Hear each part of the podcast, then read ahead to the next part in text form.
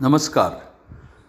तर चौतीसाव्या अध्यायाच्या मागच्या भागामध्ये आपण असं पाहिलं की धर्मनाथांनी राज्यत्याग केला आणि त्यांनी नाथपंथ स्वीकारला. आता आपण रेवणनाथाची कथा पाहू. पूर्वी ब्रह्मदेवाच्या तेजापासून अठ्ठ्याऐंशी सहस्र ऋषी उत्पन्न झाले आणि थोडंसं तेज त्यांचं रेवा नदीच्या काठी म्हणजे नर्मदा नदीच्या काठावर पडलं होतं. तेव्हा त्यावेळेला नवनारायणांपैकी जे चमस नारायण होते त्यांना तिथे अवतार घ्यायचा होता. म्हणून मग त्यांनी आपला जीव त्या तेजामध्ये टाकला आणि तेव्हा त्या तीरावर एक बालक उत्पन्न झाला. तो फार तेजस्वी होता पण तो रडत होता. वाटेने एक सहन सहन सारूक नावाचा एक कुणबी चालला होता. त्यांनी ते रडणं ऐकलं आणि त्यांनी शोध घेतला की कुठून रडणं येतं हे ऐकू. मग त्याला हा बालक दिसला. मग त्याला त्याची दया आली. त्याने त्या बालकाला उचललं आणि आपल्या घरी नेलं. मग आपल्या पत्नीला सगळं सांगितलं की हा कसा सापडला वगैरे. आणि मग तिला फार आनंद झाला. तिनं त्या मुलाला स्नान वगैरे घातलं पाळण्यामध्ये निजावलं. त्या मुला त्या जोडप्याला एक स्वतःचा मुलगा होताच. पण हा रेवातिरी सापडला म्हणून त्याचं नाव रेवण असं ठेवलं. आणि हा रेवण आता हळूहळू या कुणब्याकडे मोठा होऊ लागला. पण त्या कुणब्याला सारखं वाटायचं की हा कोणीतरी अवतारी पुरुष आहे. मग रेवण जरा जाणता झाला आणि आपल्या बापाबरोबर शेतात जाऊ लागला.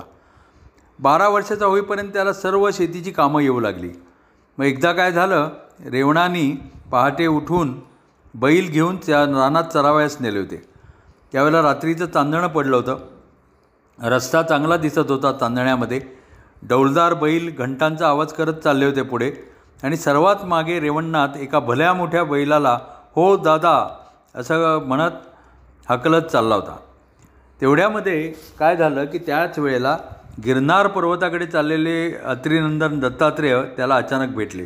दत्तात्रेयांच्या पायी खडावा हातात कमंडलू अक्षमाला झोळी शुभ्र कौपीन अंगाला पे लपेटून एक वस्त्र पिंगट जटा दाढी मिशाई पिंगट आणि सोन्यासारखी कांती.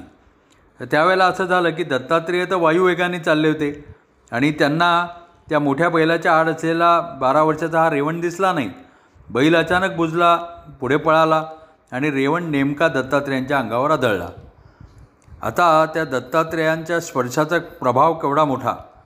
रेवण हा खरं म्हटलं म्हणजे अडाणी शेतकरी मुलगा. पण दत्तांचा स्पर्श होताच त्याच्या मनावरचं मायेचं आवरण दूर झालं. त्याला आत्मज्ञान झालं आणि समजलं की आपण चमस नारायण आहोत आणि मग त्याला प्रश्न पडला की आपण भूमीवर कशासाठी आलो आहे मग त्याला ज्ञान प्राप्त झालं. आपल्याला इथे अज्ञानाच्या गर्तेमध्ये पडावं लागल लागेल. इथे आपल्याला कोणी ओळखत नाही आहे असे विचार पटकन त्याच्या मनामध्ये आले. म्हणजे त्याला अज्ञानाची जाणीव झाली.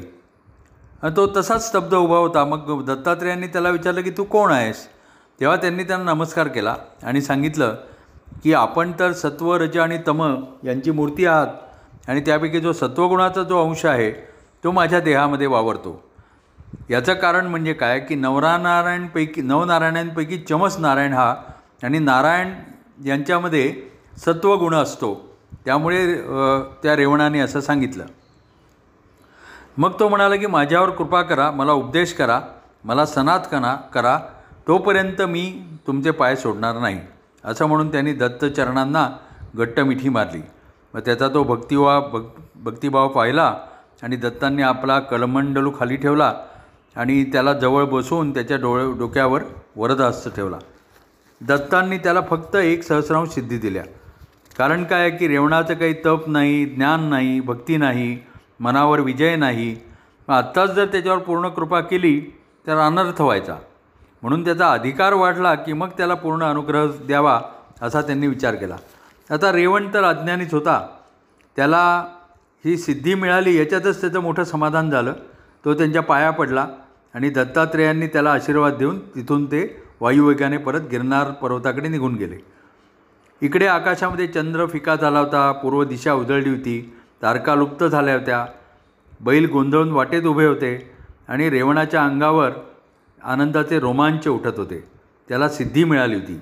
दत्तात्रेयांचं दर्शन झालं होतं आणि त्याच्या पुढे काय झालं ते आपण पुढल्या अध्यायामध्ये पाहू. नमस्कार धन्यवाद.